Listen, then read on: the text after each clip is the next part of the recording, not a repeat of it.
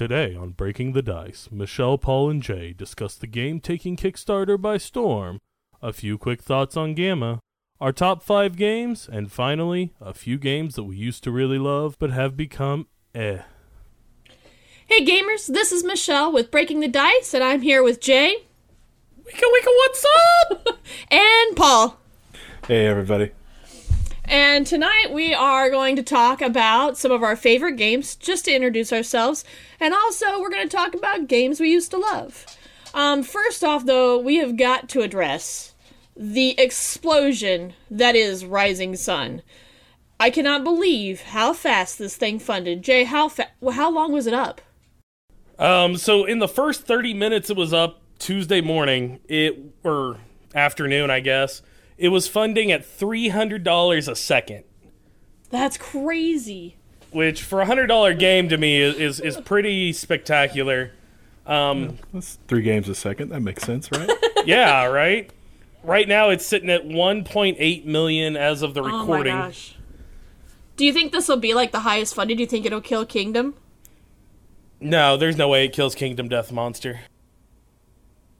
The big difference with this and Kingdom Death Monster was Kingdom Death Monster had a $250 entry spot. So to start out, you had a minimum $250, and then with all the extras that you could add on, like the highest tier was between 1,000 and 2,000 or more. Oh my. It was just ridiculous. So the amount of backers that it took to get to that 12.5 million wasn't all that many compared to like what Exploding Kittens got to. Yeah, and that had a $40 buy-in.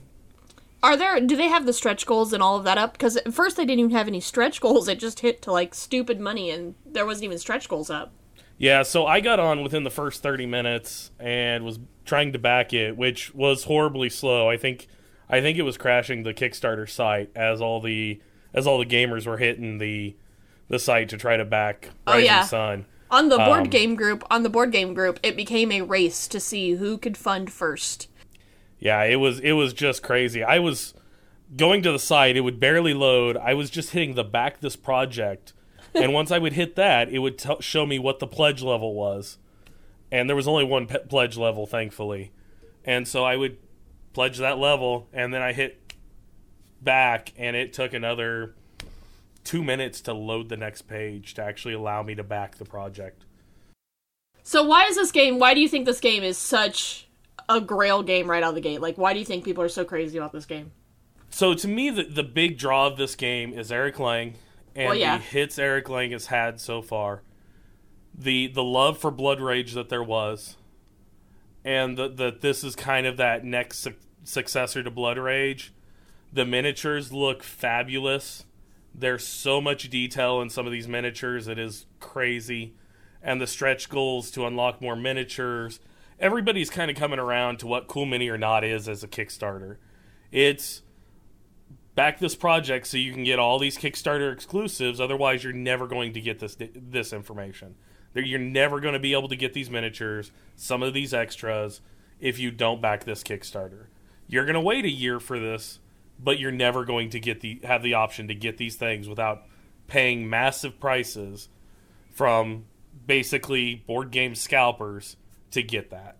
Awesome. Well, I'm really excited. I'm excited to play it. Not quite as excited as you guys, but I'm really excited to play it. We also have some other exciting things. Welcome everybody who's listening. This is our first episode. So when I say something, I've got Jay here who is going to GAMA. So that's also some cool things going on. Is there anything in particular in GAMA you're looking forward to? Yeah, so I'm really looking forward to what the companies are bringing out for the next year. CMON especially. I mean, we just talked about Rising Sun. Oh, come on. It's got to be Pandemic Legacy Season 2, right? Like, that's got to be the thing. Yeah, but everybody has a good game coming out this year. I mean, there's going to be... Every year has been building up on the amount of games and the quality of games that are coming out.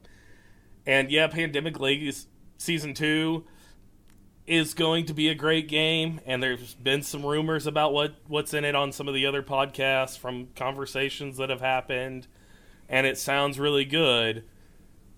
But there's just so many games coming out that it's hard to say that that is necessarily going to be the best game this year. You know, Season 1 was so great, but can they follow it up? Just being a sequel, just that nature. It's, you know, it's hard to follow the first one and come up with a lot of new and interesting ideas and kind of beat out the the surprise and the the gameplay that was in the first one. Like I like that it looks like they're going in a different direction with Season 2. And I don't know that it's necessarily going to be better than Season 1. Like I don't think it's going to have the same kind of pull. So, Paul, what do you're a big Pandemic fan. So, what are your thoughts about? So, the rumor mill is that it's going to be 70 years after Season 1, and it's going to almost be like a post-apocalyptic style. What I mean, do you think that's going to be a great direction to go? I personally think it's great. You know, my feeling is if you're going to be doing something that you're going to have multiple seasons of, multiple runs, you kind of get the feeling that the first one has to do a little bit of everything. You know, it has to really show off what we can do. The second one, you get to bring in a little bit more creativity, a little bit more of that artistry. So I think it has the potential to be something that's a little bit different, a little bit unusual, and it might not grab the same audience that a more traditional Pandemic game does. But at the same time, I think that's what's going to make it really good, and it's a legacy game. So you play it once you're done, maybe you'll play it again, but you're probably done. You're probably going to do one run and that's it. And then, and then that was an experience you had. And then if you liked it, then there's what's Season 3 going to be?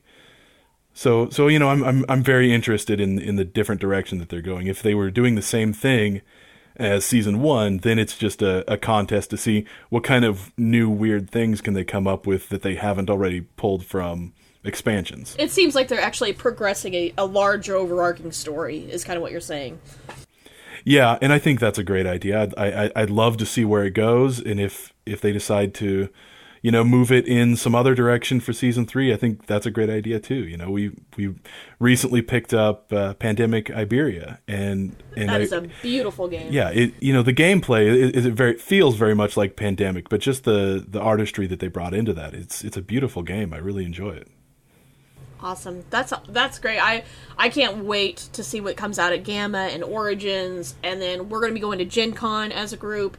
And so I think this promises to be a really good year with the things that are coming out on Kickstarter.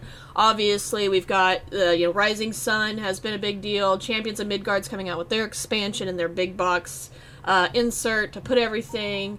There's just been some really great Kickstarters, and I think that just foreshadows kind of what we're going to be seeing this year. Black Orchestra just did a second printing Kickstarter. Or a second edition Kickstarter, so that was... Vast is just now wrapping up theirs, and they had an amazing Kickstarter. So, with that, I do want to go ahead and let's get into the topic of tonight. Once again, like I said, we're just going to introduce ourselves and talk about kind of our top 5. Now, I'm a pretty wishy-washy cult of the new gamer, so this can change next month, depending on what I play. But I'm going to say right now, for me...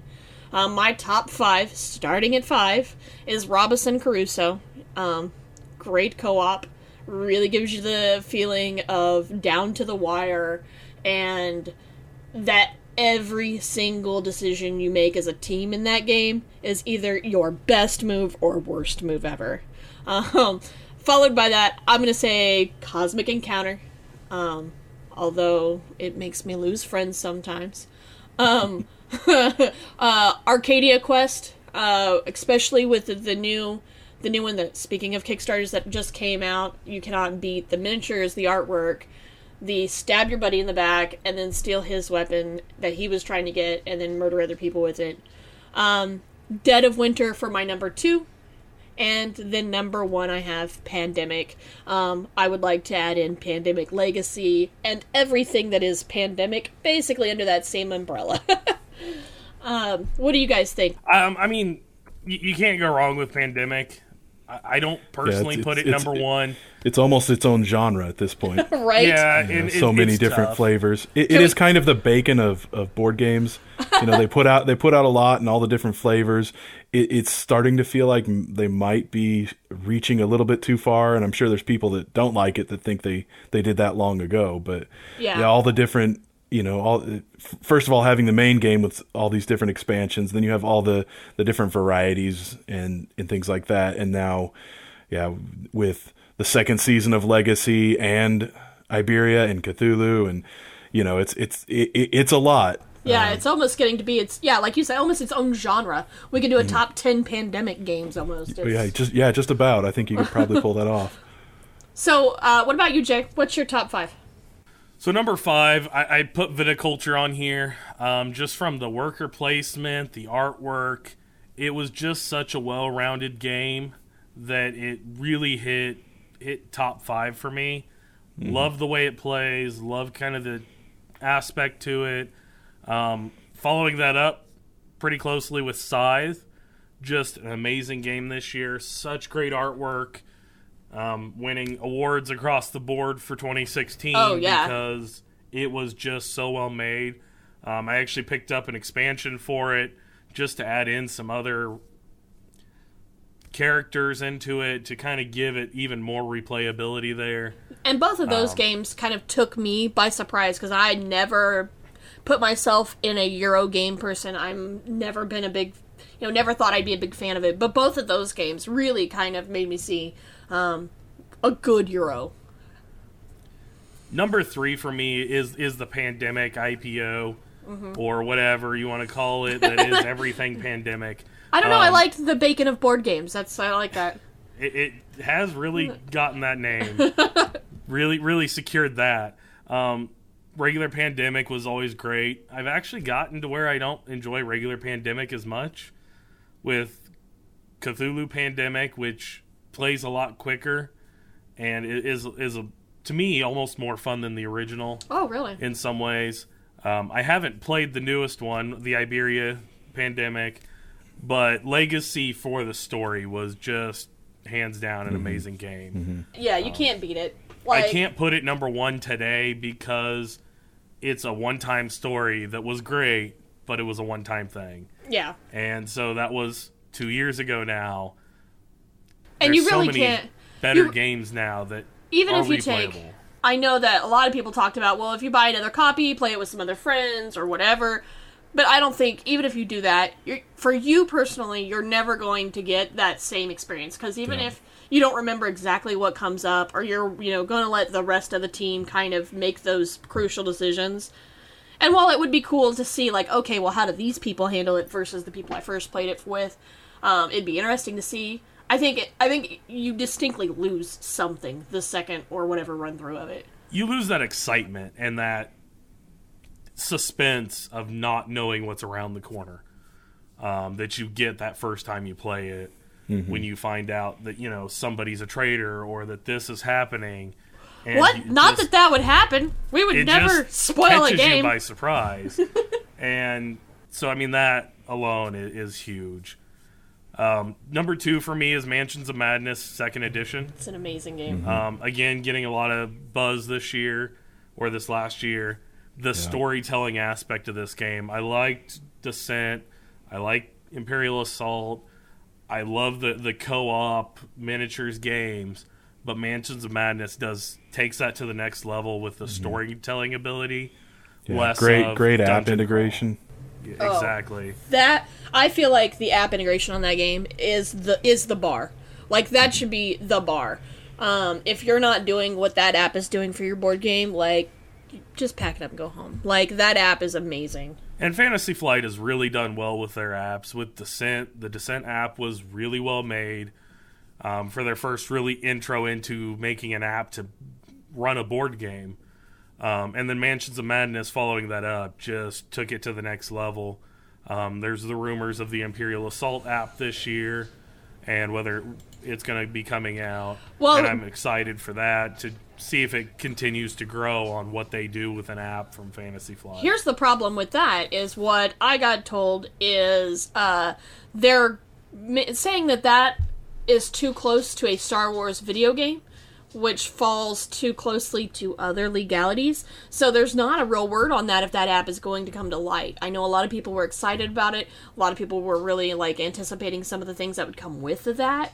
But right now, I know they're kind of drawing lines in the sand, figuring out, okay, well, how do we do this without it falling under the guidelines of a video game or a Star Wars, like, app officially? Like, I hope that makes sense.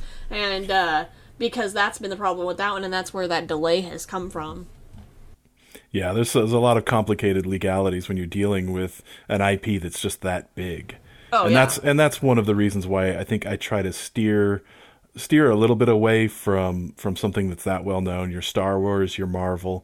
You know, I'd rather have something where I feel like they had a lot more creative control, rather than, you know, you can only use these characters, or you know, there's certain features that you're going to have to drop because we're using that somewhere else. It's much nicer when I can just feel like this is what the designer wanted to produce. Yeah, definitely. I just really the thing for me with Imperial Assault is just the step it took up on Descent. I had some issues with Descent, the way the dice worked. I had a real issue with the attack having the X on it. So it made you always miss whenever you rolled that X. And to me, that was a pretty controversial thing in the game, because it regularly would roll the X, and then you're regularly missing your attack, and you're supposed to be heroes. I liked that Imperial Assault switched that up and made that X on the defender side, where it's a 1 in 6 chance that the defender, if he has that die, can roll that miss and make the attacker miss. But that's far less likely than it was in Descent. So those attacks are happening more. Keeps the game moving a little bit better. Minor enemies are less likely to avoid an attack, so you're regularly going to hit them. Well, I think a big portion of your complaint there comes from how many of those X's you roll.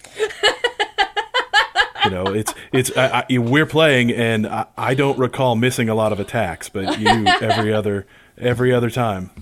And that to me kills it, because I mean, and I'm supposed to be this hero warrior that's supposed to be awesome, and every time I roll the attack, I'm missing, or this little sneaky thief, and I'm running in, and I'm trying to hit this thing with my dagger.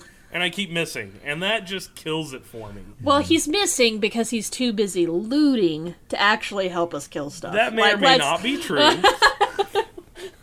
Just because I loot and set off the traps for everybody doesn't mean that I was too busy looting. There's a fine balance when you've got that kind of randomness. It's, you know, it's nice to have not know what you're going to do when you get into that fight, but at the same time, you kind of threw away a lot of attacks.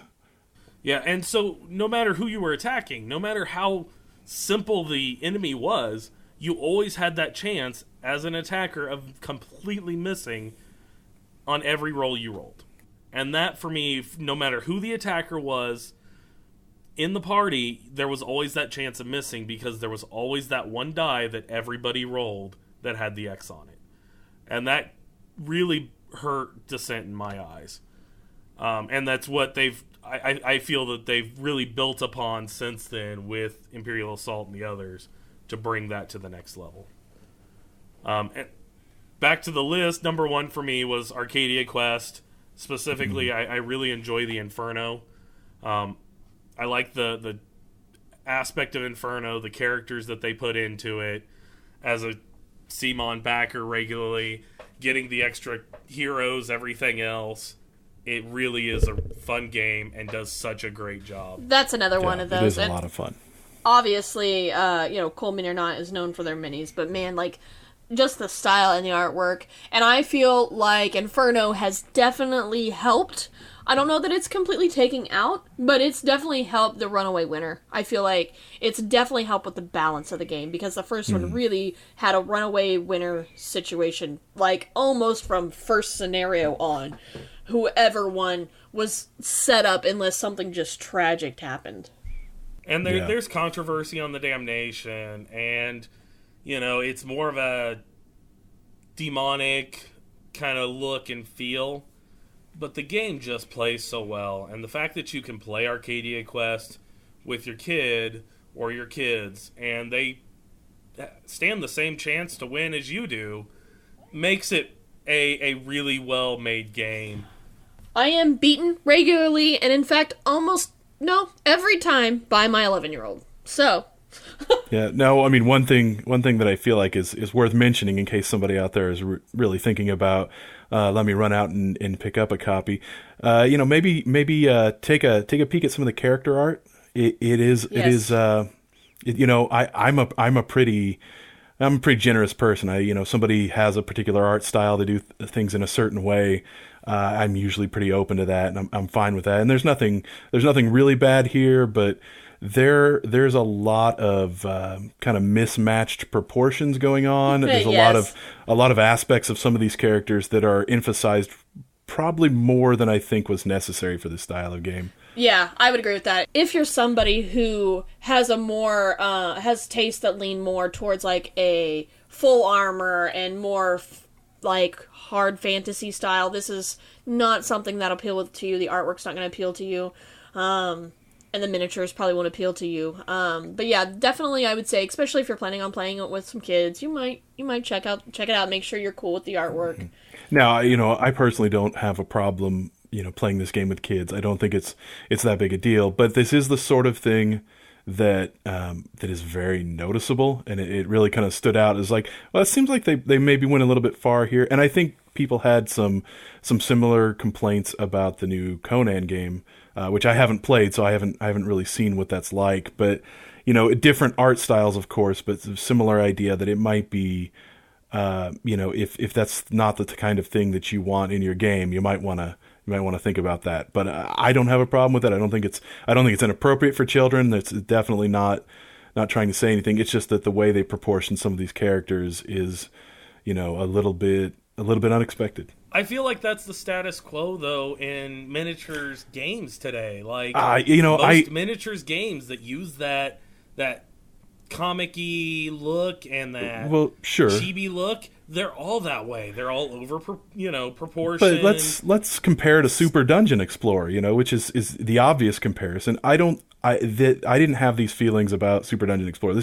It didn't stand out to me, and it is pretty much the exact same art style.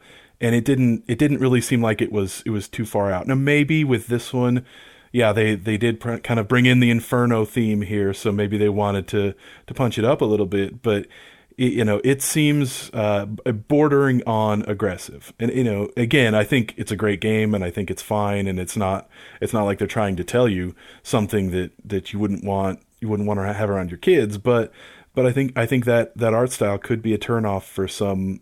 Some players and some parents that might want to play. Paul, you want to head up your top five?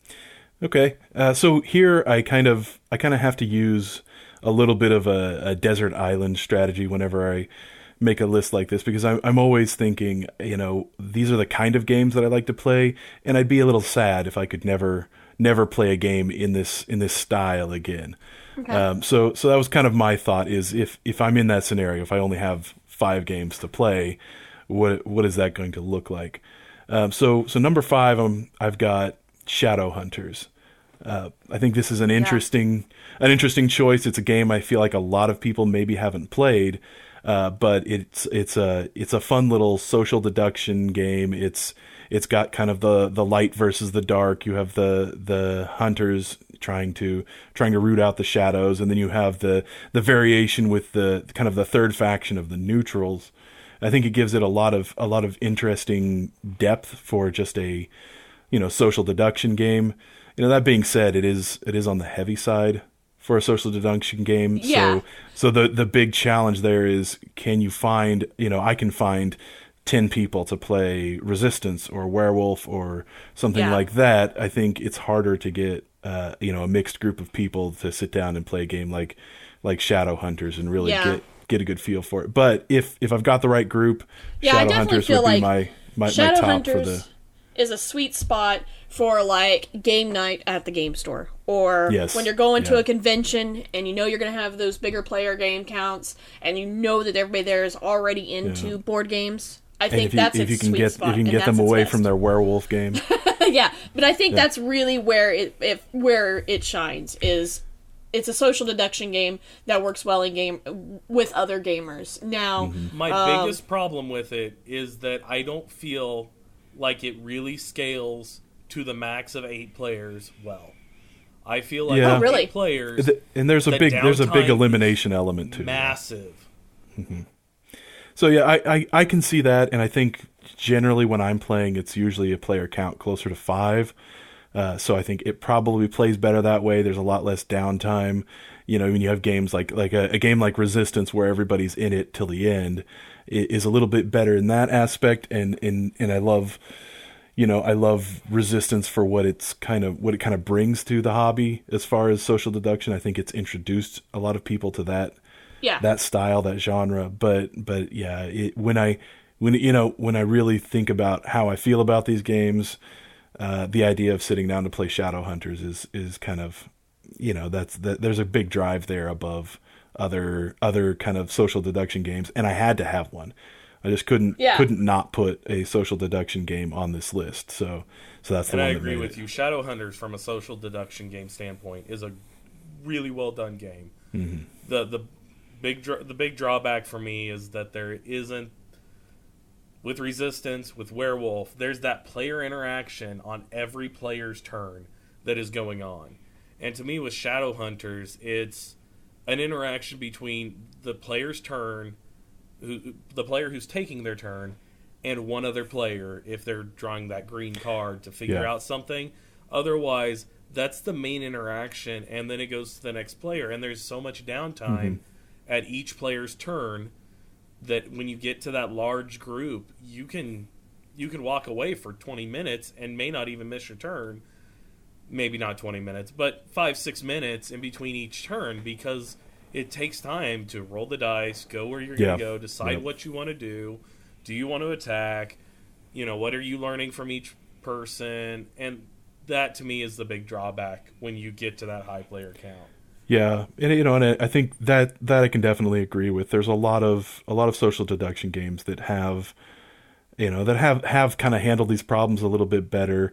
Shadowhunters is one that I think hits a lot of boxes, but I can see a lot of room for improvement. You know, a lot of places where if they could clean up some of these aspects, but keep some of the theming, and I kind of like the dice play in that game, how it uses the one.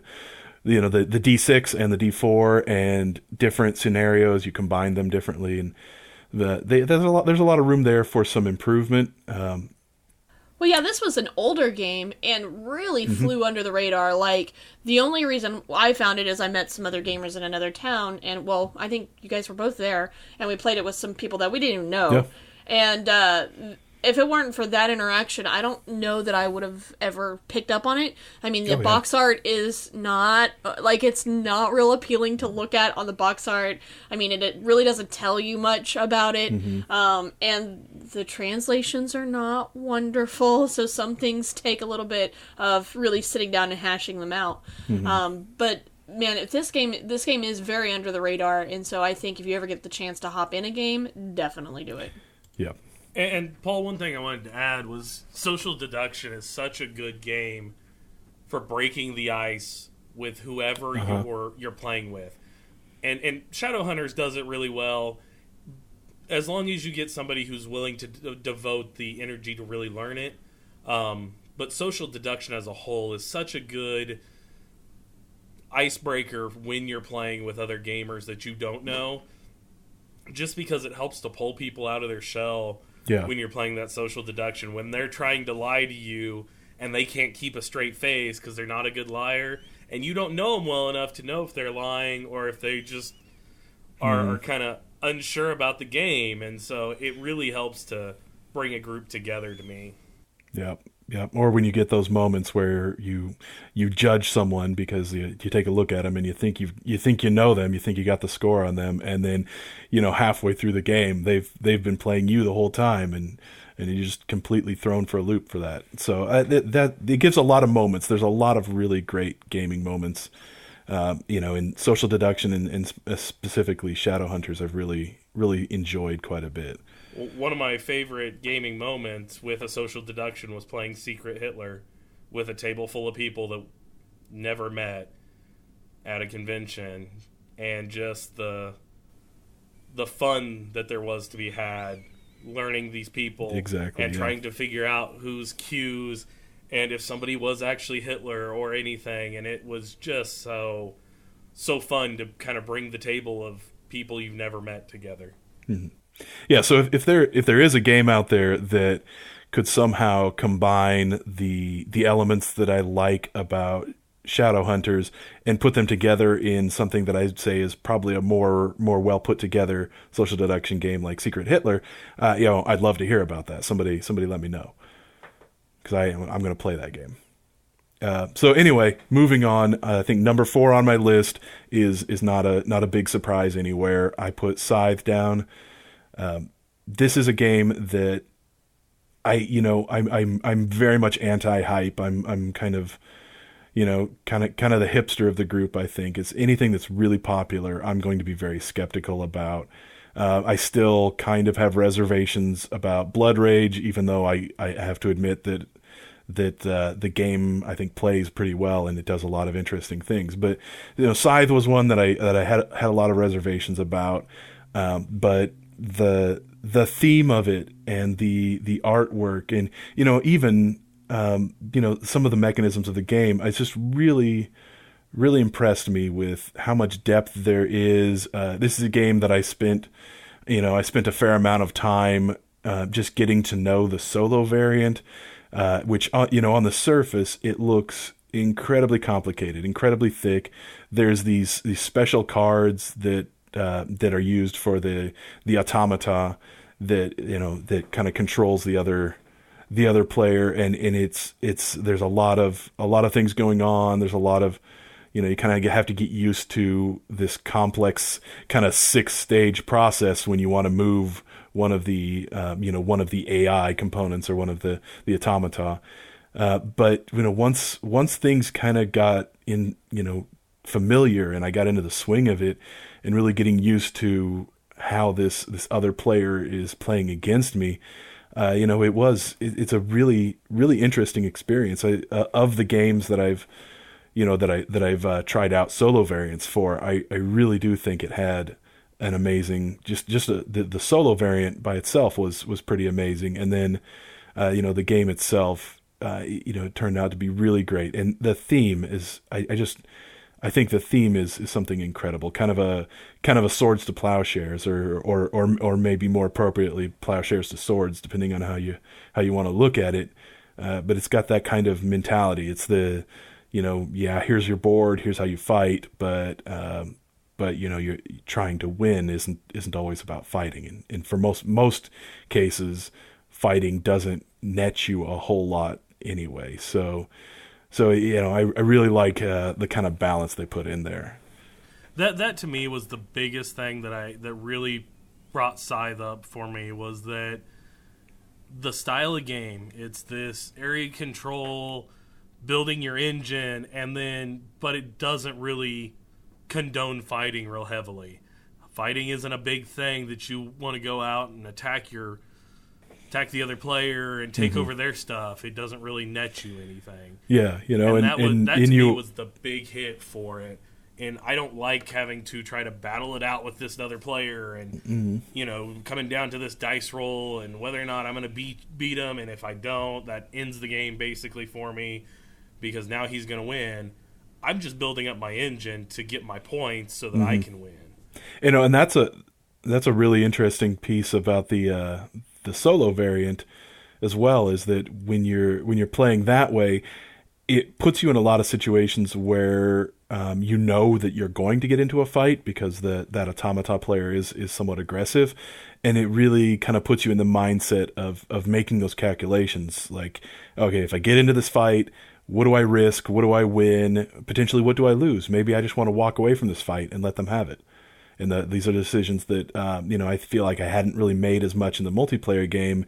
And so playing it on the solo variant, I feel like is definitely kind of given me a lot of tricks that I hadn't had before. that trend too. I've seen that in a couple games. More like something that would look more like a traditional war game, which is not appealing to me. I know you guys enjoy them a little more.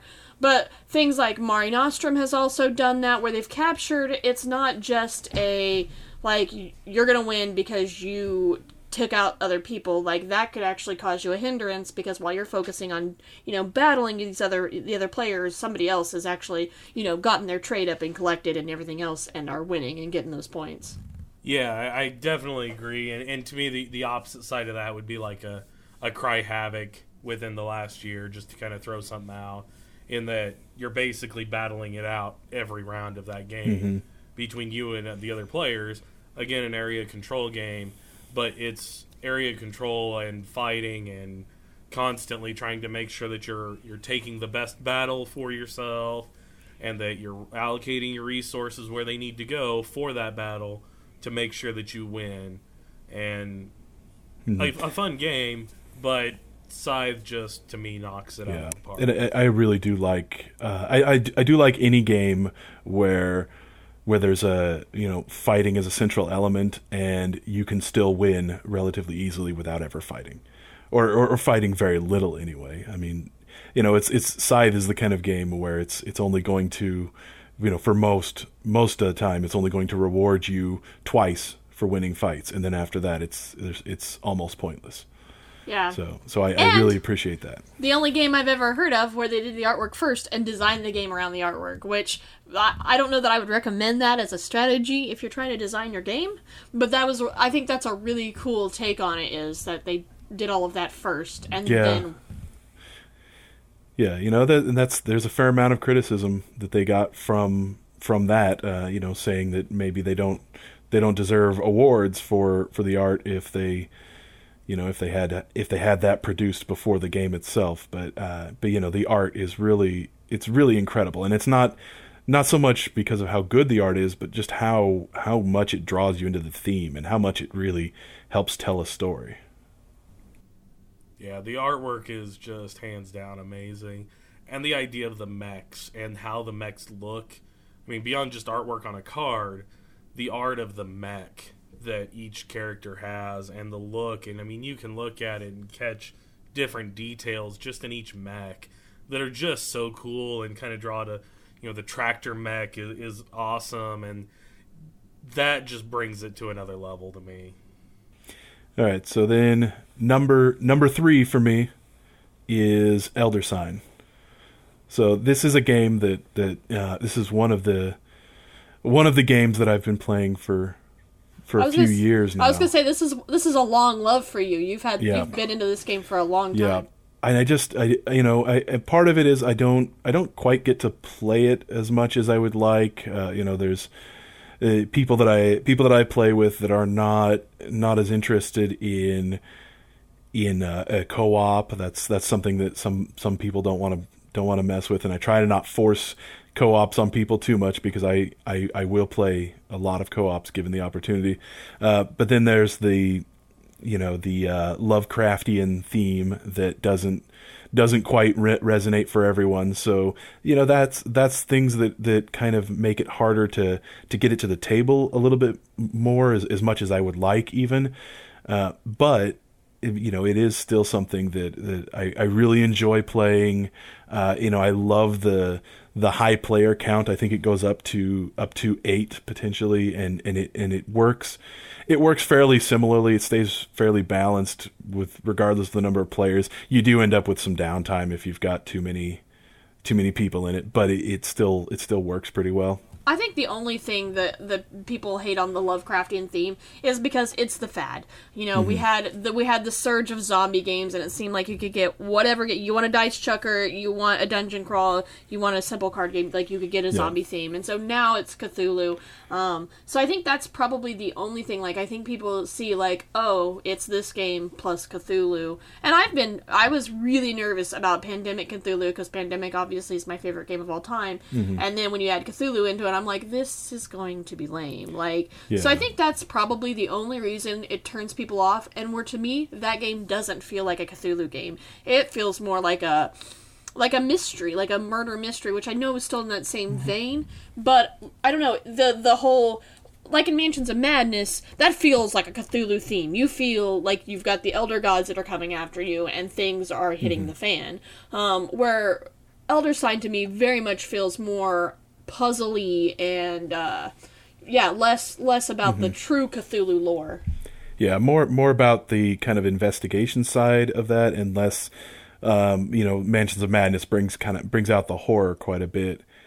You know, and I can't mention Elder Sign without also mentioning that I have in fact played Arkham Horror, and I have some serious reservations about that game, even though it hits a lot of the same places.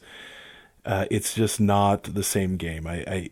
I've struggled with this for a long time, with Elder Sign being one of my favorite games, and understanding that Arkham Horror is essentially just a heavier version of that. I really just don't like it as much. With Elder Sign, I always feel like, generally you're playing the game to the end, and then with a game like Arkham Horror, it gives me that feeling that, halfway through, three-quarters of the way through, it feels like the game's going on for too long, or it feels like you pass that point where it's unwinnable. The solution is pretty much done. And now we're playing this out and just kind of mechanically going through it. I hate that. I don't get those feelings with Elder Sign.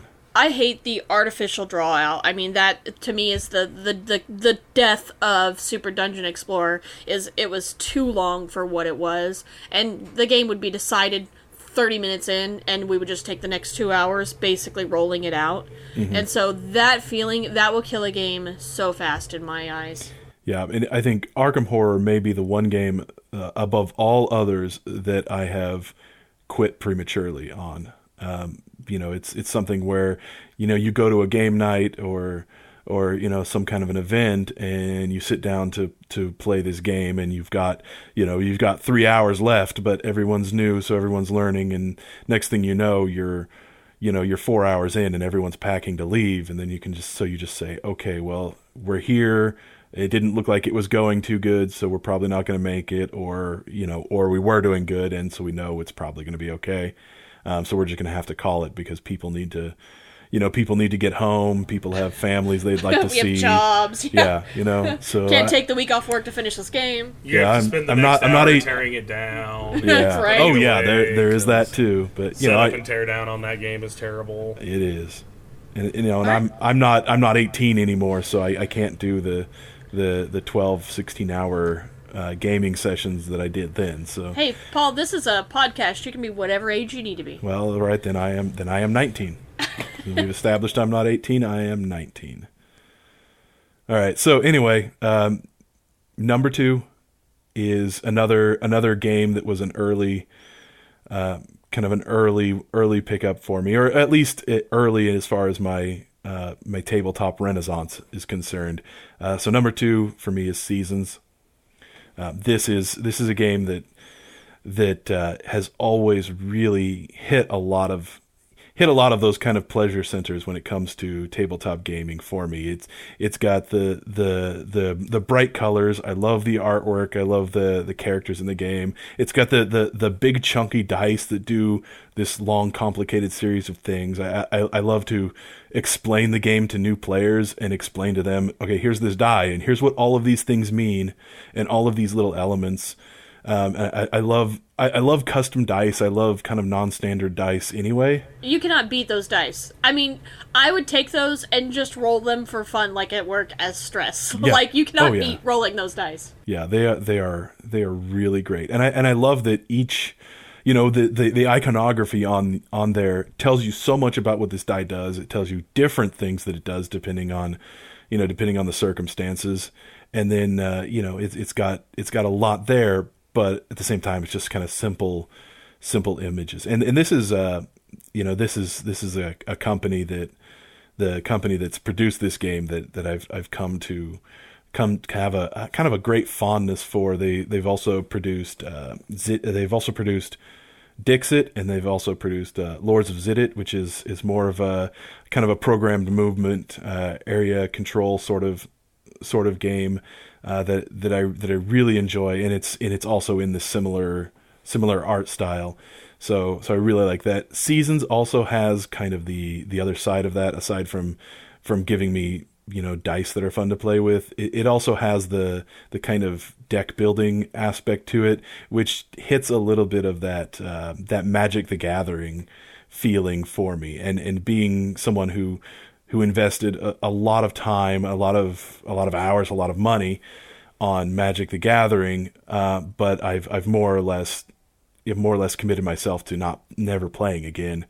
I really like that this is a game that can give me some of that same feeling, but doesn't require that I go out to the game shop and buy a couple of boosters every day or so. This is something where, you know, it is what it is. I can pull it out and play it, and you know, for all the times that I've played it, it's not getting old yet. So I do have the expansions. So there you go. That's I don't remember the company who does that, but that is their next idea. They need to release booster packs for seasons, and we'll be in.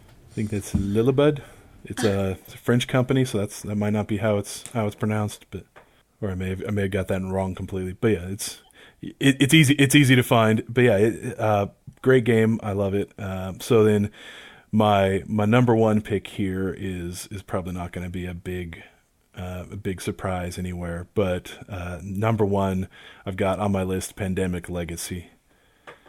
So you chose Legacy specifically. That's cool. Yeah, and that was a hard decision for me. I feel like it's difficult to just say the pandemic as a whole. I feel like I had to kind of differentiate because there are so many different flavors available for pandemic. I wanted to say where's the one where I feel like they really got it right. They really done the best as far as what I want out of Pandemic. And I think Pandemic Legacy is the one that hit so well. And it's one of the big reasons there being just that the first time you play Pandemic, you really feel the stress of the situation. You really kind of get into it. You really understand what you're trying to do and where you're going. And none of the other variations, none of the other expansions, any of that have really managed to hit that feeling harder. I think they all still have that. They all still have that the kind of urgency of your mission and kind of draw you into the theme.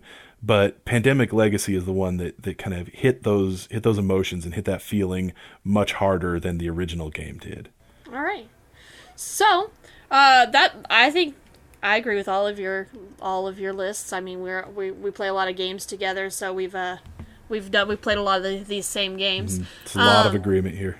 A lot of agreement. No shockers. If it's not real noticeable yet, we're all big heavy fans of co-op. Yes, we are. Yes, we are. And I am married to the person that was mentioned as not liking co-ops. So he's certainly one of them, and yeah, he's definitely a person that doesn't like co-ops and doesn't like anything that Lovecraft may have touched. So yes, so yeah, the struggle I don't think I've ever seen him play Elder Sign. I'm sure he has, as much as I've forced it on people. Yeah, you made him play it once, and I don't think I ever heard the end of it. So. So we've been playing games for a while. We've been playing games together for a while. So.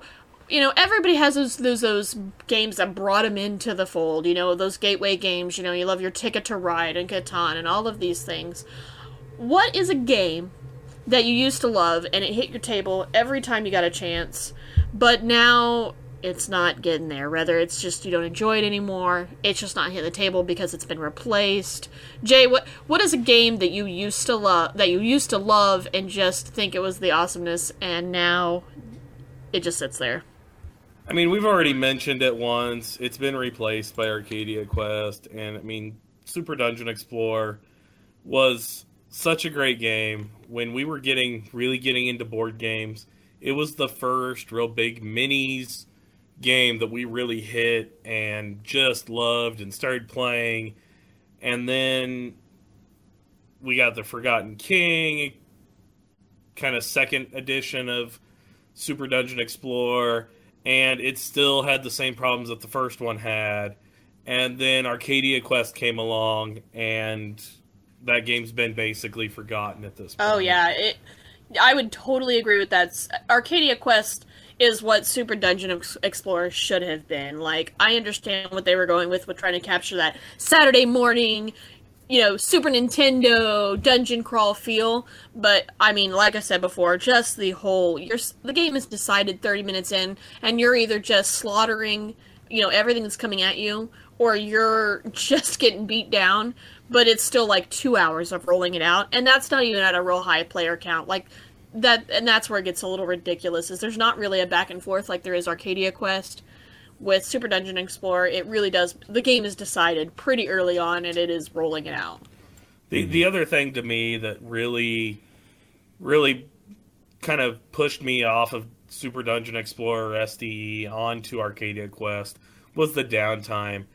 If you're not the console in Super Dungeon Explorer, your downtime is horrible, because you play, and then the console plays, then the other players play, then the console in between each of them. And so you play, and it could be a good 10 to 15 minutes before you get another turn. You got the end of round, you got the console moving all their minis around, reinforcing, and especially in that first edition, it just drug on. And then the game, it makes the gameplay as a whole take hours. We would do a 5-player game with a console, and you're looking at an hour a player minimum for the game. And it just, I have a hard time devoting that amount of time to a game of that style. Well, and I think 15 to 20 minutes, that's if everybody understands how everything works. I mean, how many times did we have to put the game to a stop, look up the rules, and then go online and look up the errata to try to figure out how it really worked?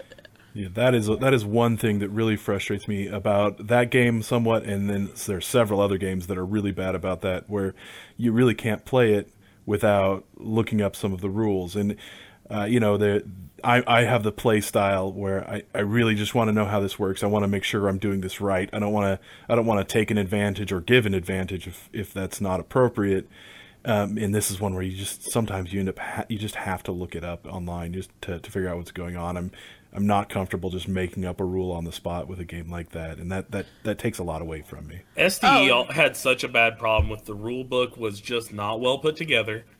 The first edition was terrible. The second edition got a little bit better, but the rule book was so bad, there were so many gaps that it left in there that you had to go and look up the errata. And the most recent one, because that was the one that fixed everything and had all the rules in it, but you still had to go through and find it in there in the specific spot every time, because it was a different rule.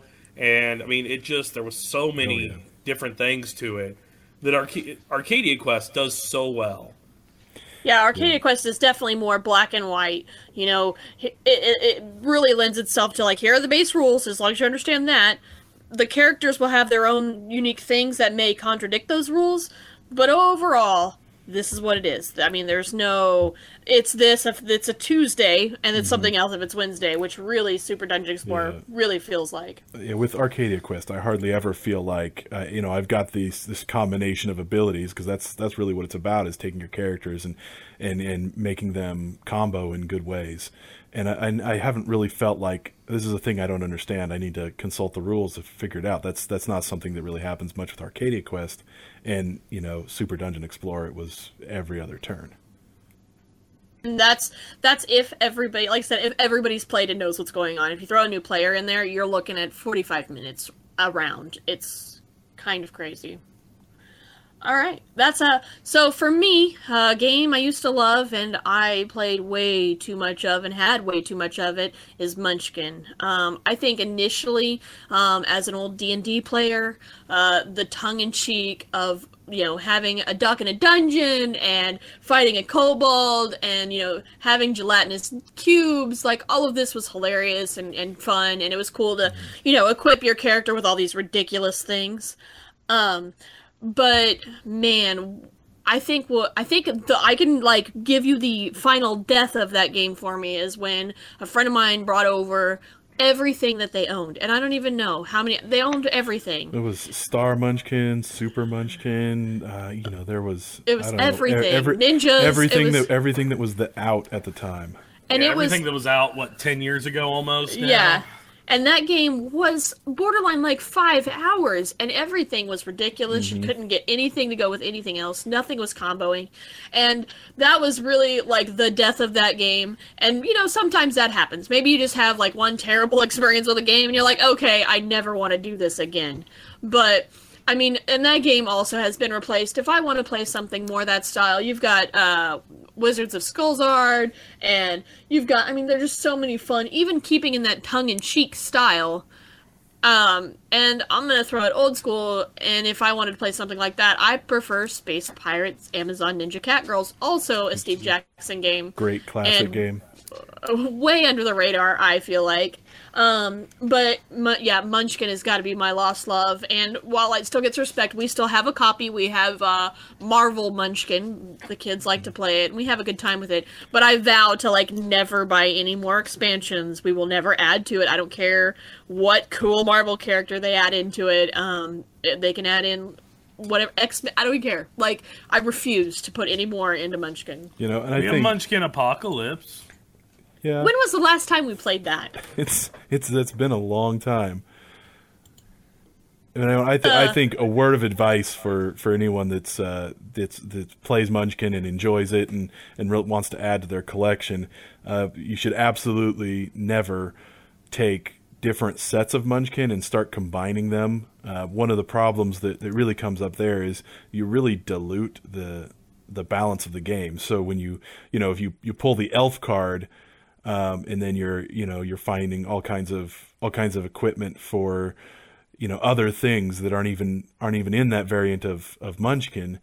You know, it gets really frustrating. It's, you know, or you have a great weapon that only a certain person can use, and you're never going to find that card. You're never going to find that class or that race or whatever else. So once you start mixing them, it really kills the balance of the game, and it makes it hard to play. And ultimately, any of these games, obviously, if your group enjoys playing them, that's the important thing, is enjoy having fun with your friends, playing a game. I mean, you go to any convention, we are in a little town in Hutchinson, Kansas, and we see this at any sort of convention or game store or anything else. It is not uncommon to find people pick up Munchkin and play it. Like, it's loved by many, but... yeah, definitely beware of getting into the vortex of trying to get it all and thinking, oh, this is going to be awesome. If you are one of those people that feel like you want to get, like, everything and you want to have those cool combos, definitely look at Smash Up. Smash Up is going to do way better for you. It still adds the tongue-in-cheek. You can have, you know, zombie princesses battle, bear cavalry pirates, and that game, to me... it has the same kind of feel and does it so much better. And I don't hesitate. We all know. I do not hesitate to buy whatever the newest expansion is or promo, or I have a problem when it comes to that game. But definitely just don't go down the Munchkin hole of trying to get everything and putting it together. Yeah. Or if you do love Munchkin, it's also worth noting that there is a Munchkin expansion for Smash Up. Yep, yeah, it does. They've got, you know, the orcs, and you can fight monsters. It still gives you the treasures and the loot that you love. So that's definitely another option. Smash-up games are amazing because while you can buy the core set and just add in and add in and add in like I've done, or you can pick up one of the expansions and really almost play it out of the box. I mean, it depends on your player count. Yeah, and you get about two players that way, but you certainly can. Yeah. Yeah. So if you're interested in just the Munchkin, pick up just the expansion. Yeah, you're gonna only be able to play it two players, and things are gonna be pretty repetitive. But I mean, definitely Smash Up. And if you're into Smash Up, go online and sign up, take the little survey, and get entered in for the free sheep expansion that they're releasing towards the end of this year. I didn't even know this was a thing. Well, that's because I already signed up for it. Oh, okay. That makes sense. I'm like, how did this happen? I didn't know about that. I'm waiting for grandmas and teddy bears and rock stars. So how much longer before Smash Up decides to make an expansion where you give them money and they just dig a giant hole? Are we getting to that point yet where they're so kind of a cult of their own that they're going to start doing these things? I mean, the game has shifted to a point now where they are sort of pointing the finger at themselves, and they are kind of willing to make a joke at their own expense. So I feel like. I mean, they had the whole expansion that it's called It's Your Fault, and they let their fans decide what was going to be in that expansion. It was ridiculous. And I mean, and the fans came up with all of their own categories, like Smash Up, they didn't, AEG is who does Smash Up. They did nothing but say, give us suggestions and vote on the ones you like. And so we have, Sharknado now and things like that. So, I love that. I love that about AEG. I love that about Smash Up. Once again, it keeps that very tongue-in-cheek, funny type feel and, not so serious. But I can see where it's not going to appeal to everybody. And some of the combos distinctly do not work together. And so... The good thing about Smash Up is it just hits so many different players. It, from the heavy Magic player that doesn't want to break out their Magic cards or have somebody else to play Magic with, you can pull them in on a smash-up game, and they're going to understand how it works with minimal teaching. And that, to me, is a big deal. You can pull in these different people that know different games, and they'll learn about that pretty quick and pick up on the game because of how it's done. And the different, I like that there are so many different expansions for it. So you can really pick, if you've got somebody who is more into like a fantasy theme, there are Smash Up, distinctly for them. There's a Cthulhu Smash Up. There's pretty, Smash Up. Like there's all of these things that will appeal to just about anybody. So that's also, I think, a perk is you don't have to worry about one theme. Because, somebody could be turned off by a theme. Like I said, we talked about my husband, and he's turned off by anything Lovecraftian. So, he can play the same game as us, and we don't have to worry about him going, well, this is dumb because it's got Cthulhu in it. And I don't know if they're going to run out of ideas at some point. I'm sure they will. But I know they're slated to release 2 expansions in 2017. I think that's kind of about where they're at, 2 a year. Each one having 4, so they're releasing about 8 factions a year. Overall, I mean, there's so many different things they can do. They're doing a sheep faction. I mean, they're going to just ramble off stuff to get what they want, and there's so many things out there. Cultist things that are really popular in small groups or in large groups even that... they can hit on to bring that through. Oh, well, yeah, I mean, they really can take just about anything. I mean, if they're going to go with sheep, you can go with whatever animal to go with that expansion. Like, yeah, well, they've got angry cats and sheep, so... Yeah, and to kind of paraphrase Stan Lee, there's plenty of other animals, so they've got a lot to draw from. Yeah. All right, so, Paul, what about you? You got a game you used to love? All right, so this one's going to come with, I guess, a little bit of a confession. I may not be 19 years old. I reached a little bit further back. I kind of drew from my formative years of getting into gaming, and there's one game that really has a special place in my heart and always probably will. That game is Hero Quest. This is a game that it's, almost 30 years now. It's kind of, very, very much in the style of Descent. It was a game that when it came out, there were TV commercials for it. There was a big marketing push. It's little miniatures, and you kind of walk them around on this board and go through a scenario that's run by a dungeon master who's got his little cheat sheet on the scenario.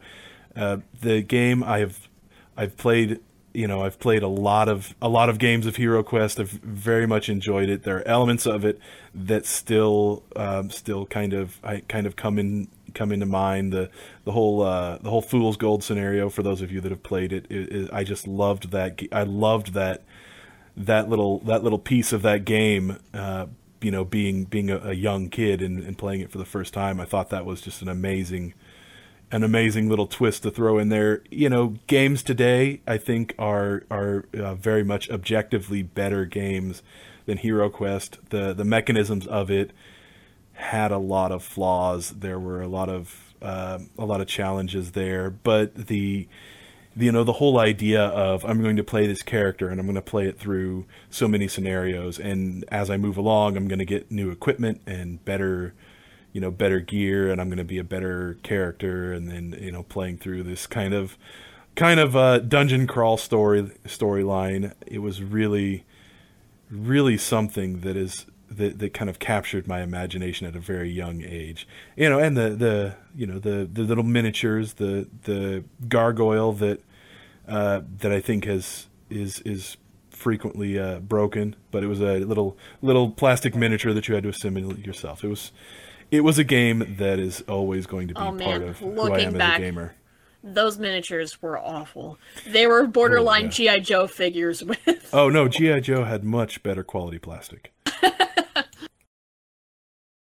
All right, awesome. So what would you say if you're somebody who likes Hero Quest, or that was something special for you? What would you say is probably something that would replace that for you? And I think that's one of the things that is kind of presented a challenge to me, is that I think the obvious answer there is Descent, but it doesn't quite feel the same, and that may just be nostalgia taking over. But I think the good answer there is Descent is going to hit a lot of the same places that a game like Hero Quest does, and it mechanically works a lot better. Especially when you deal with the get some of the app integration. It's a much better play. You don't have to have that extra player that is kind of running the dungeon master for you. You can let the app do that, so everyone's actually playing together, which I think has some advantages. So that's the obvious one. I don't enjoy it as much as I once enjoyed Hero Quest, and that being said, I'm not particularly interested in playing another game of Hero Quest, because I think I've played it. I played it as a child, and now I've played it as an adult, and I realized that there's a lot of holes in how that game works that take away some of the fun. But yeah. I feel like what really worked for Hero Quest was the story, and that's something to me that Descent doesn't really grab as well. Don't get me wrong, Descent has a good story for what it does, but it's not as in depth as what the story for Hero Quest was, and especially as that young gamer, it really piqued your interest. If you had somebody that was a D&D DM or somebody of that caliber really running that game, it took it to another level as well that Descent doesn't garner as much ability to do. Yeah, so really I think if I wanted to replace that, a game that captures that feeling a little bit better for me would actually be Mansions of Madness. And then that's kind of swapping themes there, but the way that game plays, that's I don't know what necessarily is missing from Descent, but that's what I wanted Descent to play more like is the way Mansions of Madness plays, and kind of the exploration and when I turn a corner or open this room, I'm not quite sure what I'm going to find there. That's some of the feeling that kind of Hero Quest gave for me early on, and so that one is my play. If I really needed to play a good replacement for Hero Quest, I'd pick up Mansions of Madness. Awesome. I will confess, I'm a little bit later to the gaming world, so I never played it. I was an Atmosphere player myself. I think that was my big childhood game that looped me in. So, I want to talk a little bit about kind of wrapping it up here. Thank you for joining us this month as we explore the world of board games. Please look us up on Facebook or Twitter @BreakingTheDice and give us your thoughts and feedback.